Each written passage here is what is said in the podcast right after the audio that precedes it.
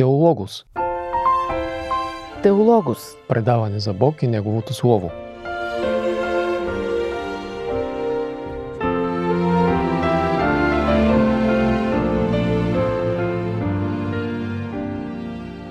Добре дошли в студиото на Радио 316. Започва предаването Теологос с мен водещия Борисов Йорданов и с моя гост и приятел Христо Генчев, докторант в Великотърновския университет, който ще ни бъде от полза за това да навлезем по-дълбоко в истините на Библията, на библейските книги. Христо, благодарен съм, че отново си на разположение. Здравейте, радвам се, че мога за трети път да бъда при вас. Скъпи приятели, бродим в книгите на Библията теологично и последователно и се надявам, че тази поредица, книгата с книгите, е интересна и полезна за вас. И днес с въведенията на библейските книги ние достигаме до една книга, която е малка и в която се говори за плача. Плач на един служител на Бог. Това е така наречената книга Плачът на Еремия. Христо, защо тази книга не е част от пророческата книга на Еремия? Това е интересният въпрос. Плачове има много в Библията, но тази книга е отделена специално. Еврейската традиция е поставена на различни места. И... Отделена от книгата на Еремия? Да, значи в еврейската традиция я поставя или в третия дял, който е писанията, uh-huh. на различно място обаче в този трети дял. И а, реално масоретския текст, той пък я поставя а, до Еремия – което означава в пророческата част. Но защо тя не е обединена? Това е интересен въпрос с ами, книгата на Това първо показва нещо много специфично. Тази книга не можем да я поместим в нашите мерки. Канонични, поетични, литературни, пророчески. И Бог е допуснал така, че хората, които са мислили и се е слагали, се е поставили в различни традиции и ползват по различни начини. Книгата Плачове в крайна сметка съдържа нещо много ценно, което ние не го искаме. Скръпта. Mm-hmm. Плача от скръп. Има и други плачове, които са добри. Не само лошото, няма да сложим в черните неща. Но от нас, ако зависи, ние не бихме сложили скръпта в живота си. Можем да твърдим, че тя е написана от Еремия? Да, това е интересно, че тук критиката е изключително пестелива. Значи, Иеремия първо не е оспорен като автор, uh-huh. но е казано – Абе не си е казал името в книгата. Но със сигурност критиката не успорва не само хронологията, тя не успорва и, че това, ако не е Еремия, е съвременник. Това е участник в катастрофичното събитие нали, на разрушаването на Иерусалим. Ти каза за катастрофичното събитие. Да. Тогава, кога може да отнесем тази книга? Всички позиционират мястото преди Вавилонски плен. Всички казват, че това е човек участвал в събитието, преживял го и след това го написал. Кое е особеното на книгата Плач Еремиев и какво така ни помага да я разбираме по-добре?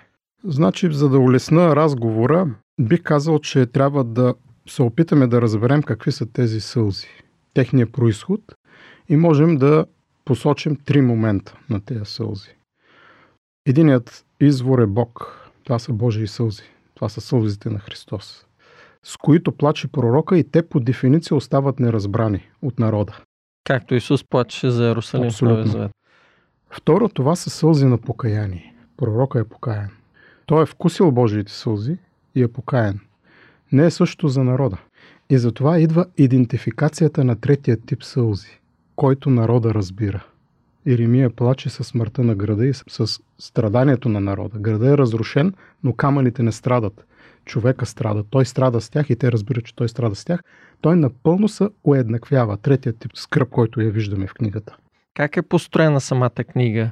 И защо е построена по Сега, ето начин? това е много интересно и тук трябва да вкараме малко а, това, което литературните жанрове нали, са допринесли. Каква е книгата? Книгата има пет части. Тя е изградена от пет песни. Тези пет песни, всяка една от тях е по азбучен ред. Всеки те стих започва с Да, тези една, пет песни, пет глави. буквите на Точно така. Еврейската. Те създават едно цяло. Тук трябва да кажем нещо за ритъма. Този вид а, поезия, макар че азбучните, най-старите са акадските азбучни, азбучни псалми, са взаимствани. Но този вид еврейска поезия, характерното й е ритъма. Не е римата, нали? И не е строфата. А дори използват астрофични неща. Четирите азбучни части завършват с една скрита азбука. Значи започва първия стих, първия стих от а, песента е А. Мгм. Последният е тяхната Тав. Алев и Тав. От Алев до Тав значи от А до Я. Да. Един път, втори път, трети път, четвърти път и то по различни начини. А петия път изчезва азбуката.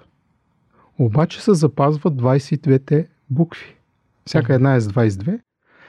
И конструкцията, ако говорим за конструкцията и я гледаме, се оказва, че тя е някакси а, симетрично-асиметрична.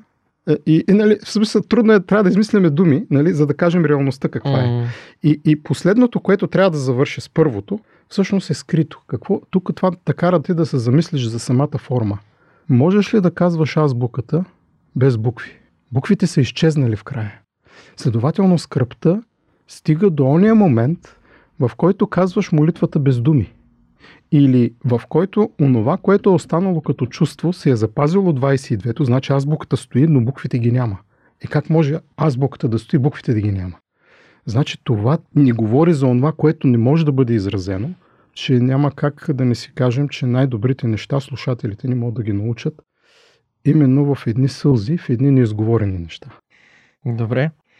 Скъпи приятели, ще разберем повече за тази основна вест на книгата. Останете с предаването, продължаваме след малко.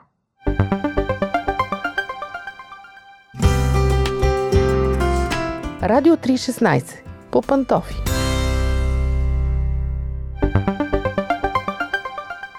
Теологос. Скъпи приятели, книгата Плач Еремиев е малка, но много съдържателна книга. Христо, каква е основната вест? Какво Бог е искал да каже чрез написаното в нея? Аз считам, че най-важното нещо, което Бог иска да каже, не съм те оставил. Въпреки греховете ти, въпреки това, че му отхвърляш, въпреки атеизма ти, И наказанието. въпреки наказанията, аз съм до теб и подновявам. И всъщност това е основната вест на книгата, ако мога да прочета. Ако има един стих, който Мгм. да прочетем от тая книга, той Мгм. е точно в, в третата глава, в центъра. Той е поставен в абсолютния център на, на книгата, на постройката. 21 стих, който казва Обаче това си наумявам, поради което имам надежда, че по милост Господна ние не се довършихме, понеже не чезнат щедростите му, те се подновяват всяка сутрин. Голяма е твоята вярност. Милостта е достатъчна, когато я разбереш, да кажеш Бог е прав. Той ти казва, няма да те остава да умреш в греха си. И тази книга завършва точно с това. Спомни си, Господи. Това е последната, която е азбука без букви. И в тая последна част има и надежда. Спомни си, Господи. Спомни си, да. А, и спомни си и казва, възвърни ни и ще бъдем възвърнати. Това е последният стих. Възвърни ни и ще бъдем възвърнати. Не случайно евреите наричат битие основата на вдъхновението. Песен на песните, любовната лирика, върхът на вдъхновението. Но минават пет века след Соломон и се оказва, че в трагедията се изковава не в комедията, не във възторга, а в трагедията се изковава най-нежното и най-красивото. Всъщност, изчезването на буквите прави да се види съвършенството и красотата. Града е изчезнал, съвършенният красивия град, който е видим, но се оказва, че нещо в душата се ражда, което е по-красиво, което преди е липствало. Външната окраса на храма я няма, когато е имало, е липствало вътрешната окраса на душата. Добре, а какво познание получаваме за нашия живот от тази така поетична пророческа книга и какво ни ползва реалното? Ми, може би, че ние сме изтъкани от много противоречия. И такъв ни е живота. И когато мислим, че категорично можем да определим себе си като нещо, накрая се оказва, че не е така. И драмите в живота го показват. Но тези драми, в крайна сметка, колкото и да са, да изглеждат безнадежни и богохулни и античовешки, нали, или обесмислящи живота, в крайна сметка, а, имат в себе си надмогващо нещо повече. И оттам се ражда нещо красиво, защото нещо хубаво, което душата почва да носи в себе си като богообраз. Когато четеш това нещо тук и питаш какво е това нещо, нали, той вика не чезни милостта му, всяка заран. Абе гледаш, един атист би казал, ето имаш всичките неща, като им вярваш човек, да похулиш Бога. И не го похулва. Нали? Един цял народ да го похули, не го похулва. Всъщност, ако трябва да сравним с Йов, Mm-hmm. Йов е лична драма. Но това е един драма на един цял народ. То не е драма. То е елегия. Но то е нещо повече от елегия, защото тук има неща повече от. Неща, които надмогват. И те се намират в човека, но не са от човека. И когато човек установи в скръпта, неоставеността, че това нещо е там, това му дава истинска стойност. И а, не случайно в книгата ползва едни драгоценните дъщери, драгоценните синове, овдовялата майка, има любовници, бащата е на разположение. Бащата не е спрял да бъде баща, не е спрял да бъде съпруг и е там, за да даде стойност с милостта. А има ли от страна на Бог, чрез тази книга, някакъв апел към мен лично, към теб лично, към всеки един Ами, от нас? явно ще е много лично това нещо. Това, което Бог има да каже на човека е много по-силно от това, което може да кажем ние. И аз бих казал, не мога да взема думата на Бог. Бог Мгм. има да ти каже нещо много ценно, което ти ще го запазиш в тайна. А, има едни неща, които Бог иска да останат между него и нас. И това е най-важното послание тук. И обикновено човек ги преживява, когато е скръп и плаче. Да, да. Те минават през сълзите. Ние не се гордеем с тези неща и не искаме да ги кажем, а и Бог е достатъчно деликатен, за да ни ги остави. Мгм. Но това докосване е станало и то се забелязва. Мгм. Добре, благодаря ти за участието и за полезните неща, които сподели с нас. Моля. Скъпи приятели на Радио 316, другия път ние ще продължим нашето библейско пътешествие през книгата с книгите, Библията и библейските въведения в книгите. Ще видим и ще обърнем внимание и на третия от така наречените големи пророци. Това е пророк Езекил. Отново наш гост в студиото ще бъде Христо Генчев. Бъдете отново с нас и другия път. До скоро!